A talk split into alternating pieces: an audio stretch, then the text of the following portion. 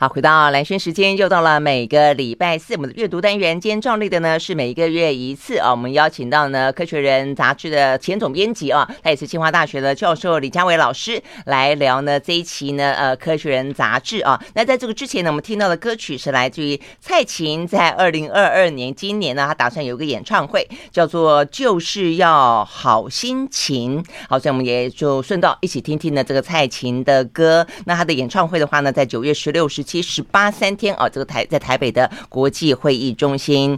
OK， 好，那这个蔡琴的歌是确实啦，听起来总是觉得心情还不错啊。好，所以呢，在这个好心情底下的话呢，我们就来聊一聊这一期的《科学人》杂志。好，《科学人》杂志的这一期很特别，最近不是美国的这个太空船说要再去重新探月嘛啊，但是呢，连续2次的延宕哦，都是有一些故障啦等等。那为了确保安全，所以呢，就是要小心的去检查，小心的去维修。但没想到在这个之前啊，有本来它的目的地是去探索木星跟土星的这个叫做航海家，就到现在还在飞哎，飞了45年还在太空上面飞，太神奇了哦。那所以呢，这一期的《科学人》杂志呢，就告诉我们这样子这个还在太空当中继续的漂流的太空船到底要飞到哪里去？过去呢45年带来什么这个很精彩的一些画面啊。但在这个之前的话呢，我们一样要跟家维老师呢来聊一下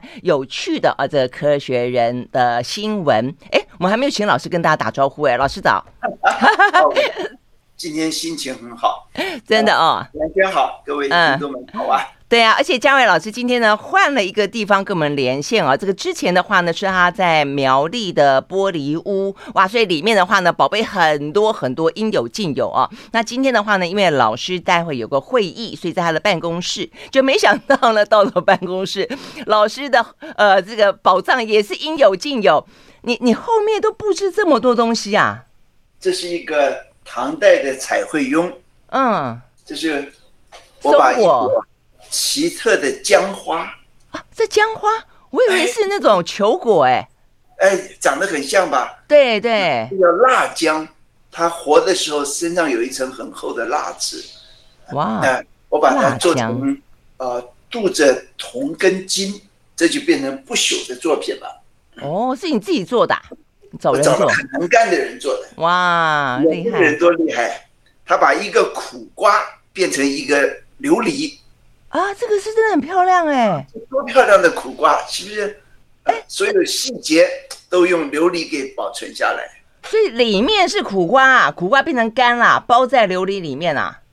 啊，苦瓜做模子。哦，做模子，我还想说里面真的有苦瓜。在模子里头再注上琉璃。啊，可是真的很特别，嗯，哇！猪笼草啊，猪笼草，那然后呢也是做模子。哦不，这个猪笼草就被包在这个镍的壳子里头。哦，你把一个猪笼草的瓶子放到电解液里头去，嗯，那么镍就慢慢的附上去，最后就变成一个坚硬的壳子。小时候好像做过这个实验呢。哦，你看看在实验室里面好像有看过，你也做的，我再给你看一个。哎，我发现科学跟艺术之间的关系，其实你会喜欢这个黄金做的。哇，这是什么？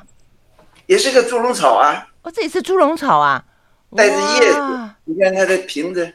哦，真的，哇，好精彩哦！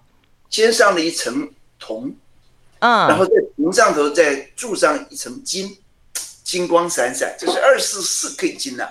嗯，哦，哎，所以小偷万一要这个偷你东西，一定要先偷这个，这个是雅贼。哎，所以老师，所以大部分所谓的植物标本，其实现在换了这个形式，它是另外一种保存植物的方法吗？对，一般的标本保存是把它压成扁扁的，对嘛，风干之类的，脱了色了。嗯，那我实验室有个学生。他是天底下最会做植物标本的，他可以把花跟叶子的天然色都保存下来，这么厉害，还可以保持某种程度的立体。对呀、啊，它是一个立体的状态，像是栩栩如生的树脂里头。但是呢，如果像这么立体的，就很难保存了。哦，所以我就找了这么一个了不起的师傅，他退休了，写在家里头，他拥有很好的技艺。我说我们来合作吧，就创造出这样子的啊，我自己很得意的标本保存方式。这不也是个艺术品吗？哦、是啊，是，我就觉得这个科学跟艺术之间的关系其实这么的近哈、啊，真的啊，哦，好好看啊。好，所以真的是今天呢，这个听众朋友一定要上我们的这个 YouTube 啊，这个去找一下我们这一集。这个画，这个实在太精彩了。这个是什么啊？这是另外一个猪笼草，你看啊，这好瘦。保种中心有无数的植物猪笼草，对，做成精致的标本，所以我们快速在演练。这样子，那所以什么样的金属都可以镀在这个植物的上面吗？还是不一定？现在我们成功的是镍、铜跟黄金。哇、wow, OK 嗯，那你要看看铜做的其实也很有意思。嗯，铜会氧化以后呢就啊颜色红铜色，我觉得很漂亮啊。哎，对对对，有人喜欢黄金，有人喜欢铜。嗯，我喜欢红铜的颜色，所以这都是猪笼草啊。你看多漂亮，是很漂亮。嗯嗯，哇，这个好看。下次去拜访老师的时候，去想办法摸一个摸一下而已嘛。哇 ，OK 好，真的是得意啊。嗯，真的真的很精彩。所以老师呢，我们刚其实之前也刚刚聊到，老师有好几个学生啊，其实呢用科学的方式、科技的头脑去做了很多艺术的展演啊。我们有机会呢也要来这个访问老师的学生啊，这个真的是都很有天分，都很有创意。好，但是我们刚刚聊到说呢，老师的办公室里面应有尽有啊。当中的话呢，是因为我们知道有两个东西跟我们今天要聊的话题有关，就老师呢竟然现场就像变魔术一样，马上变出来啊，这个跟话题有关的东西来。好，所以呢我们待会呢在聊的时候呢会同时的有画面可以看得到哦，所以呢觉得非常的生动。在进入到呢航海家号的最后冒险之前，我们要先聊我们刚刚讲到科学人新闻嘛啊、哦，里面呢有一个讲到的是哦，事实上大家都关心整个的生物多样性呢越来越这个糟糕，然后的话呢整个的农业啊、这个对于我们的生态圈的影响呢越来越严重。中间有一个很主要的原因是跟蜜蜂有关哦，所以呢因为蜜蜂的话呢所谓的大迷航，这个迷航的原因呢在这期的科学人杂志里面告诉我们说，可能是跟呢它误食农药有关啊。好，所以呢跟这个误食农药有关，因为农药里面有什么样的一个机转会让雄蜂因此雄蜂不振呢？好，我们刚才聊了还蛮多的，我们要先休息一会儿了。回来之后的话呢，就要聊聊这个话题，就是为什么蜜蜂哦，到底呢出了什么样的状况，而它跟老师办公室里面的收藏又有什么样的关系？我们休息会儿，马上回来。I like 103, I like radio。 好，回到蓝轩时间，我们继续和线上这个邀请到了李家伟老师来聊这一期的《科学人》杂志啊。好，所以我们在老师呢这个收藏非常这个丰沛的办公室里面跟老师对话。所以我们要聊的是跟这个雄蜂，雄蜂刚刚老师说，其实雄蜂的迷航是另外一个原因，那雄蜂呢，雄蜂不振是另外一个原因啊。好，那所以呢这个原因是跟农药有关，对不对？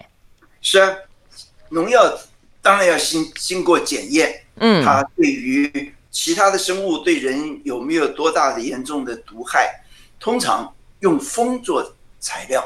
嗯，也就是给蜂喷点药，看看它最后它死不死，如果它的致死的剂量是没有问题的话，嗯，安全的，那就可以到田里头使用。哦，这样子。嗯，我们只看会不会杀死它。嗯嗯嗯。他健康不健康，他的情绪好不好，那么他拉不拉肚子，我们是不管的。嗯，那这篇文章里头特别提到，在现在认为安全的杀真菌的农药，不杀死蜜蜂，但是让公的蜂，就像雄蜂，嗯，它失去了性能力了。嗯嗯，那追根究底呢，就发现公蜂能够，雄的蜂能够吸引母蜂，是鼓动身体的震动，对，没错，发出吸引迷人的气味出来。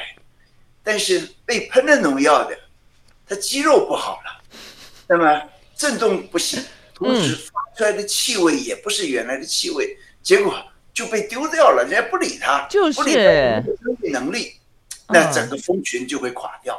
所以这是一个非常重要的一个提示，告诉我们，农药其实没有那么放心的，说安全就真的可以这么的安全，嗯。那从刚才你提到，我们衍生的话题是什么呢？就是杀真菌的药。对，真菌药通常是很毒的，原因是真菌跟细菌不一样，我们跟细菌之间有很大的差异，所以就利用这个差异就可以选择性的杀死细菌。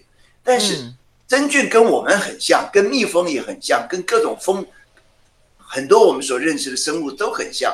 那么要杀死真菌，经常也会影响到其他的生物。对啊，刚老师是讲说这个真菌影响到了这个蜜蜂的生殖能力、求偶能力之外，还影响到我们小时候吃的洋菇跟草菇越来越少了。我最近到新社去了一趟，想了解新社那里得意的产业，大家到新社都要去买很多各种菇回来，尤其它的香菇大餐啊等等之类的，迷人的很。我去那里想了解新社每年产生的1亿包的废弃物到底怎么处理。我随手就带了一个养过杏鲍菇的这么一个太空包回来。OK， 那么这个就是太空包，哎，对对对，这个就不要了。是，那么塑料袋割开之后可以回收。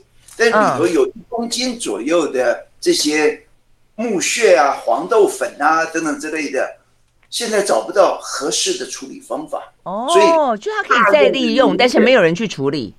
对对对，有没有可能可以利用？在参观的时候我就问到说：“哎，你们现在养各式各样古里古怪的菇，像这个，他们都在养殖。”对呀，这个我说这是菇哦。这是像掌状的灵芝，对不对？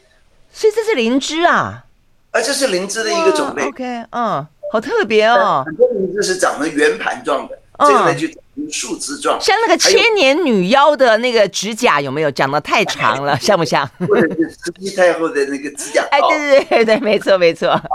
终究他们养各式各样，有那很漂亮的粉红菇，我就好奇问：我们小时候吃的那些洋菇跟草菇，你们现在养不养？大家都摇头。说我们没有办法养活那些了，因为养这些菇用的是树皮，是用的木头的碎屑，但是养草菇跟洋菇的话，他们是用稻草来做培养的机制。现在的稻草收获起来以后，长不出草菇出来。为什么40-50年前台湾可以养出那么多的草菇，现在养不出来呢？对呀，他们说稻草不一样了，因为农田里头上了很多农药。那么稻秆里头还有残余的农药，那这个残余的农药里头可能有一部分是杀真菌的药。那洋菇就是真菌嘛，所以这就活不了了。难怪，因为我小时候好爱吃草菇跟洋菇哦，后来长大以后就发现好难买哦，觉得好奇怪。还有蘑菇是不是？那我们做一堆的罐头行销世界，那是全世界最大产量的一个地方。对啊，一度是草菇王国嘛。是。那从这个案例我们就知道，要维系自然界生态的平衡有多么不容易。是不是？真的是，真的是，而且我们也才知道说原来这个农药，我们觉得安全的、安心的，其实都在一些不经意的地方，不管是雄蜂的胸部的鼓动的次数跟气味，或者是说呢，可能会跑到稻秆里面去，稻秆又会影响到菇的养殖，真的是都想象不到哈。刚才我这个iPad 滑动了一下，对，镜头晃了一下，告诉你。那是什么东西滑动了？是这块石头滑动了。这是石头啊！这是我从北极的海边带回来的一块石头，好像木头哦。我把它切开以后，就像千层糕一样，真的好漂亮！北极的石头啊！对对对，海边的。那这个就是代表过去可能有长达几亿年的时间，就地质层就是了，就是沉积层沉积出来。哦、好漂亮哦！哦，老师的宝贝真的是好多哦，这个信手拈来，到处都是故事。好，所以太精彩了，我们休息了，马上回来。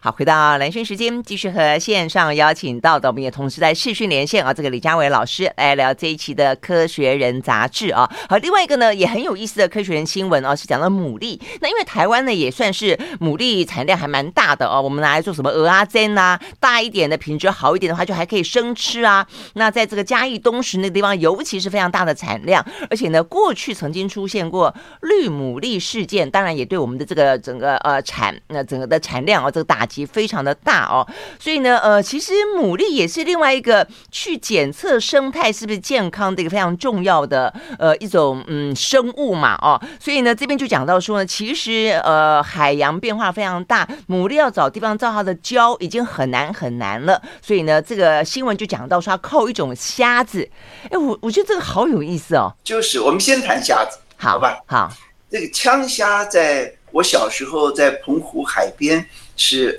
很喜欢观察的一个对象，嗯，因为静静的坐在礁石上头，你就可以听到附近，就像你刚刚所说的有那种枪响的声音，是真的那个声音，没有那么夸大，不过是一个非常清楚的响声。嗯，但后来我读了资料之后，就知道海边的礁石上头有一个美妙的共生现象，嗯。枪虾经常跟一种鱼叫虾虎鱼共生在一起，它们合住一个洞穴，这个洞穴是枪虾挖出来的。嗯哼，那虾虎鱼平常就蹲在洞穴门口，枪虾在后头继续挖这个洞穴。那只要有风吹草动，有掠食者过来的时候，哦，这个虾虎就会警告后头的枪虾，我们一起躲到洞里头去。有时候枪虾在门口到那个挖出来的土穴的岩石碎屑的时候，它碰到比较小的生物，它也会去捕食去，所以它自己捕食或者吃虾虎给它的一点残渣碎屑。哦，所以虾虎就会喂东西给它吃，因为它提供家给它。枪虾怎么捕食呢？枪虾有个大螯，一个螯很大，一个螯小。这个大螯平常会累积一些弹性在里头，螯大的可能都跟他身体差不多大，这个弹性的压力在捕捉的时候，它就突然的合上去，然后释放出来一个压力，就造成一股非常快速的水流。这个水流可以把它的猎物给冲倒。强大的水流就会伴随一个很低压快速移动的气泡，那这个气泡接着就会爆裂掉。在爆裂之前会发出闪光跟高温，同时爆裂的声音产生了震波，会把它的猎物给真正的打昏掉。哇，好像气功哦，有没有？哦，是吗？隔着水花真的花气出来啊！那么这个海洋里头经典的共生故事。那老师，你刚刚讲说那个气泡爆开来，就是所谓的枪虾的那个爆破声吗？哎，对，就是那个声音，那声音来的。OK， 清楚的，坐在礁石上头，这里啪一下子，那里啪一下子啊。哦，是这样子，美妙的回忆。那么今天这篇文章谈的是大海里头，礁石上经常住的有牡蛎。这个牡蛎生殖的时候，把精子跟卵子送到海里头去，精卵受精就会长出小幼虫，幼虫在海里头漂浮游泳，它怎么去找到它下一个附着的地点去？它只有附着在坚硬的岩石上头，它才可能继续成长。对，如果飘得很远，落在滚动的沙石上头，它就没办法附着了。这篇文章发觉他们怎么找到稳定的附着点，就是去听到枪虾的声音，用眼睛看不见的小幼虫，对啊，怎么听得到枪虾的声音？那是真正听到了吗？还是感受到了枪虾射出那个水流的震波呢？也有可能。当然现在还不理解，不过呢，这是一个了不起的观察。对啊，哈，而且它代表那么小的幼苗幼虫就可以感受到，所以它是先天遗传的咯。哦，这个一定是先天的，天生的，哦，真的是。我刚才提到牡蛎，我在清华大学教书，就回顾30多年前，快40年前，我到清华附近有个工地正在开挖，我到那边去就发现了什么牡蛎壳，哦，这么大的牡蛎壳，这是一个中号的，大的还有它1倍大。哎，老师，你这个牡蛎快要跟脸一样大了耶！哎呦，当然了，哦，这个牡蛎跟我们现在在餐厅里头吃的牡蛎是同一个种类。那会长那么大？没有人吃，没有人挖它们就继续成长。哦，这样子可以长成这么大，这个大概几万年了，3-5万年以上。哇，3-5万年，清华大学还在海里头。真的是这个样子，大的牡蛎，哇 ，OK， 好，所以呢，我们那个牡蛎的故事，原来它就是听那么多的一些枪杀声。哎，但是老师，你刚刚讲的这个，我突然之间想到，我们这一次呢，《科学人》杂志里面另外一篇文章讲到遗传。哎，我觉得遗传那个事情很好玩啊，像比方说我们刚刚讲到说牡蛎的那么小的这个幼苗，它就可以呢听音辨位，听着枪虾的声音，或者是感受到枪虾，去寻找一个可以让它落脚的地方。我们这边讲到说呢，创伤症候群呢，会在妈妈，尤其妈妈如果有创伤症候群的话，会在妈妈怀孕的时候，不知道透过什么样的原因，竟然会遗传给宝宝。宝宝长大之后，第二代他竟然会因为莫名其妙的关系，而常常会感到焦虑啦、恐慌啦等等。然后还做了一个实验，有一个实验里面讲到说是什么老鼠闻到花香，对不对？哎，对，樱花的香，哎，你会觉得樱花香味很香啊。结果呢，因为他过去呢，对，痛苦的经验，所以呢，以后呢，这个老鼠的下一代的宝宝一闻到樱花香，竟然就会恐惧，你知道吗？哎，我觉得下一代还会。对呀，我觉得这个遗传都还如此，是，所以这个遗传实在太令人惊讶了，丰富了过去大家对于遗传能力的了解跟定律。刚才你问我，那个牡蛎的幼虫怎么知道这件事情呢？那个铁口直断，那是在 DNA 里头的印记，那是一个明确的演变，是不是演变的印记？演变的结果。但是今天告诉我们说，生活经验竟然也可以遗传。待会儿我们要好好谈这个话题。没错，而且讲的还是精神疾病呢。我们休息了，马上回来。I like 103， I like radio。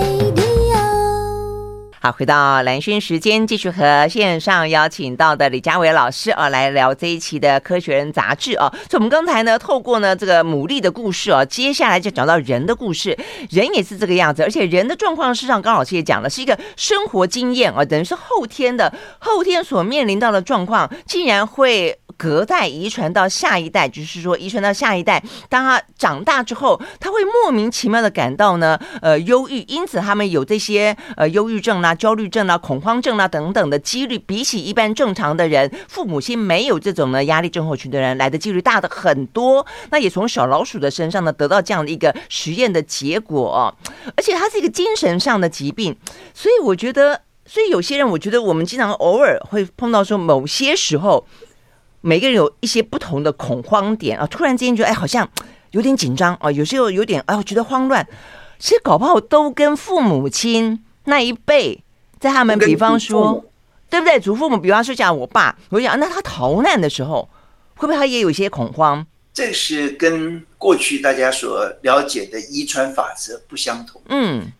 以前人的行为表现，一切特质都来自于DNA 上头的遗传序列，这是大家朗朗上口的孟德尔的遗传法则啊，怎么样的交配来交配去，孩子出现什么特征的几率如何？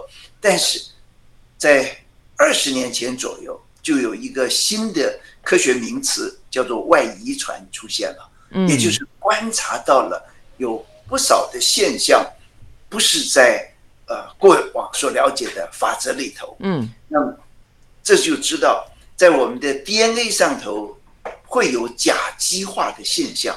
甲基是什么？就是一个碳跟3个氢。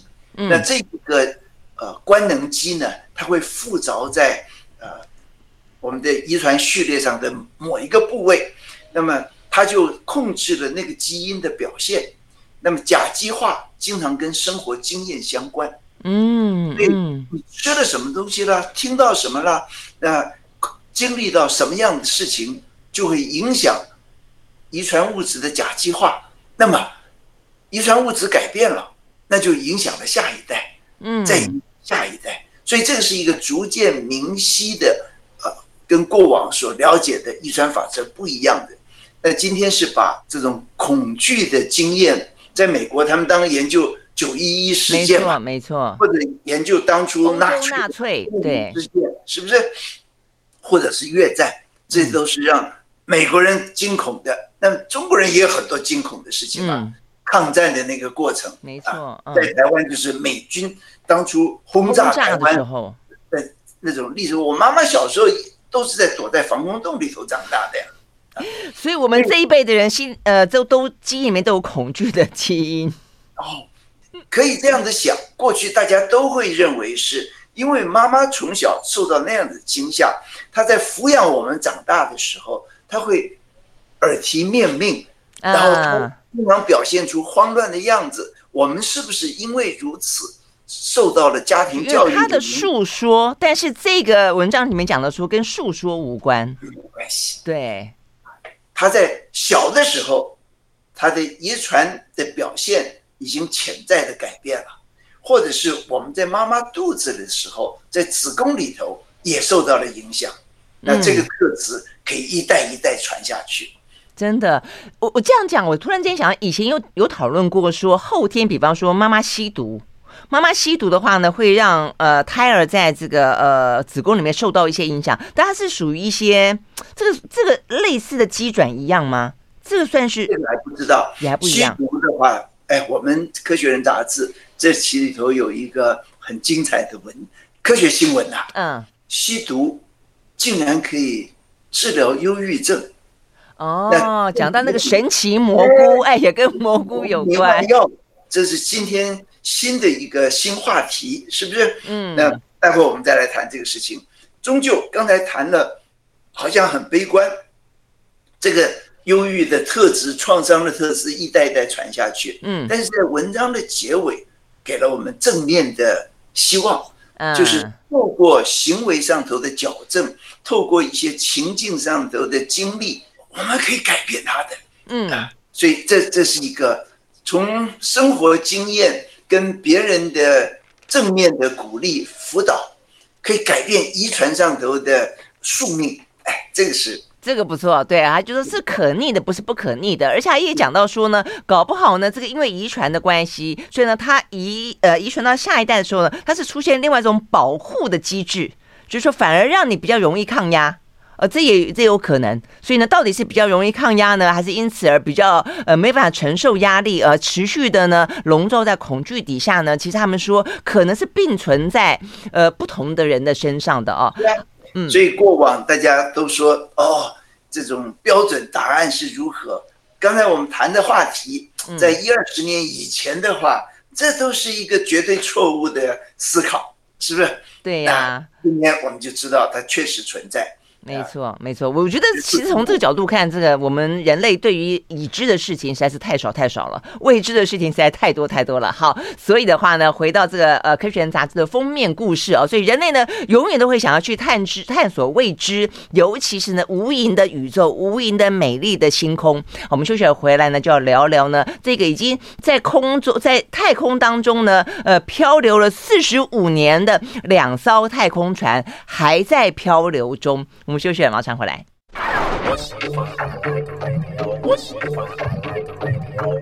好，回到蓝轩时间，继续和线上邀请到的李家维老师继续进行视讯的连线。我们这边讲到的是这个航海家号的最后冒险，你很难想象，在1977年的时候，这2艘太空船呢就发射出去了。然后的话呢，本来预计说4年就回来，就45年了还没回来，所以呢，到底是为什么，老师？他原来设计的是说，他在太空里头流浪飘行着前进个4年，上头的机器电力大概都坏掉了，所以设定寿命只有4年，嗯，没想到这么耐操，真的往外太空跑了45年，超过了太阳风能够影响的边界，还继续往外冲，嗯，那45年过去了，还持续的传回讯号。对呀，他沿路拍照，那么他经历过的讯号，他传递回来。你看看，45年前当然没有手机啊。对呀，那么它里头的记忆体是我们手机里头的一丁点的能量。对，他说大概是我们开那个什么汽车遥控器的那个里面的记忆体那么小。就是，那么他拍了照片，要把这些影像传回来，把各种讯号传回来，它传输需要电力吧？嗯，但是那个电力竟然小到只有我们冰箱里头的灯泡所需要的电那么多。对啊，那为什么它会一直有电力呢？哦，它用放射性不持续的产生能量。哦，可以这个样子。利用核能。哦，核能。哦，OK。但是那时候的工艺技术啊等等之类的，现在想以为很原始，结果没想到是那么的坚固耐用。真的，什么越简单好像越坚固的感觉，有没有？哦，那就是如此。不过这是一个人类史上最伟大的成就了，嗯，因为每艘太空船上头带着一个铜做的镀的金的唱片，对，是不是？没错，没错，很稳定的元素。唱片里头放进了我们人类最自豪的文明成就，没错，嗯，90分钟的音乐，各种语言的声音，告诉他们我们知道1、2、3、4、5、6、7、8、9、10，告诉他们我们知道 DNA 双螺旋的样子，然后把人类所知道的最核心的知识浓缩在这张唱片里头，持续在外太空飘着，然后等待另外一个文明拦截它。是，我觉得从这点角度看，我觉得地球人其实蛮浪漫的，也蛮天真的感觉。然后呢，大家猜猜看它里面宇宙的位置啊，这是一件危险的事情。那意思欢迎他们来啦，欢迎他们来，也欢迎他们入侵。对，然后我觉得比较好奇的是他放了什么音乐，因为刚刚老师讲到音乐嘛，啊，哎，我特别看了，他放了那个布兰诗歌。还有呢，美国的一位呢叫做 Chuck Berry， 我因为这样的关系呢，昨天呢还特别的边看科学人杂志边听了 Chuck Berry 的歌，哦，我就想要说好 OK， 慢的蓝轩了，所以呢我就跟外星人一样，外星人如果劫持了这个航海家1号跟2号的话呢，就听到这个音乐了，还蛮好玩的。那个可能是当他被另外一个文明拦截的时候，人类在地球上已经把自己毁灭了。好吧，让老师听起来更悲观。那所以其实这个太空船的成就，除了就是说第一个在时间上面啊，就是他当初距离他所设定的其实多出了10倍还不止啊。那再来他就传回来的画面，好像就是说先前我们并不知道，比方说什么土卫1号还是木卫1号，就颜色竟然这么的斑斓啦，这么的鲜艳啦，还包括说，它是我们第一个穿越了这么多的什么土星，哎，行星，一直到了什么天王星、冥王星、海王星，已经进入到了什么星际空间去了。那个是哪里啊，老师？哎，这是了不起的一个科学设计，竟然来自一个半工半读的工程师。他显然还在读学位，但是在美国太空总署工作。那时候，美国居于很颓丧的时刻，因为苏联已经把那颗卫星打天上，美国落后了。对，那时候这个年轻的工程师竟然发现一个可能性，他可以超越，就是注意到不久之后会有5星连珠。有听说过这种东西，太好玩了，连成一条线。对，就认真的计算怎么把这颗人造卫星、这艘太空船又快又远的送出太阳系边界去，结果它成功了。那么趁着5星连珠的时候，穿透不同的行星所产生的重力甩出去的力量，就可以让它加速的往外太空。没错，我觉得它太神奇了。然后快速的造访这几颗行星，同时也看它旁边的卫星长什么样子，一路传回的照片都让大家惊艳。嗯，更重要的是，他走了9年之后，因为拍照花很多电力，就在大家决定要停止拍照的时候，美国有一位伟大的天文学家，也是科普的重要推手，叫做 Carl Sagan， 萨根，他强力推荐你们好歹在拍最后一组照片的时候，把照相机回个头拍拍地球吧。没错没错。结果传回了一张了不起的照片，从最遥远的边际拍地球，一个蓝色的小点，一定要给大家看一下。老师这样看到了吗？我看到了，中间无垠的蓝色当中有一个很小很小很小的白白的灰点，它把它叫做暗淡的什么？暗淡蓝点，对不对？好美的名字哦，就是OK， 所以的真的是太神奇。我后来就在想说，老师刚刚讲说那个半工半读的年轻的科学家，他想要这个一个那么聪明的，靠着这个行星之间的重力的牵引跟甩出去哦，把这个加速哦这个太空船。那我们一年可以觉得啊，那下一次五星连珠什么时候呢？哦，要100多年以后。对，176年后。好吧，所以下一次呢，我们太空船要再探索的话呢，就要100多年之后可以呢造访这么远的地方。但是现在的太空船的设计当然比那时候要精良而且快速很多，所以在不久的将来会有一艘太空船步着类似的步伐往遥远的外太空探索，它走的速度快，所以我们可以更快的了解太阳系。没错，而且因为老师刚刚讲，他电力已经算是已经到最终了哦，所以他说2030年大概就没有办法再传送任何的影像回来了。那所以我们就不知道所谓的星际空间是什么东西了，画面就看不到了，对不对？看不见，它现在已经超越了太阳的影响，所以进到星际，那什么意思？太阳的磁场会挡住宇宙线的入侵，那么它已经进到一个境界。就是宇宙线突然大幅的增加，那就代表它脱离了太阳的影响力了，进到真正的星际空间去了。对啊，那到底是一个什么空间呢？我们只要等待老师刚刚讲新的太空船带回来呢，对，更精彩的画面跟我们不知道的世界了。OK， 好，非常谢谢李佳美老师今天跟我们聊那么精彩的科学人杂志，谢谢。好，我们下个月继续，再见。OK， 好，拜拜。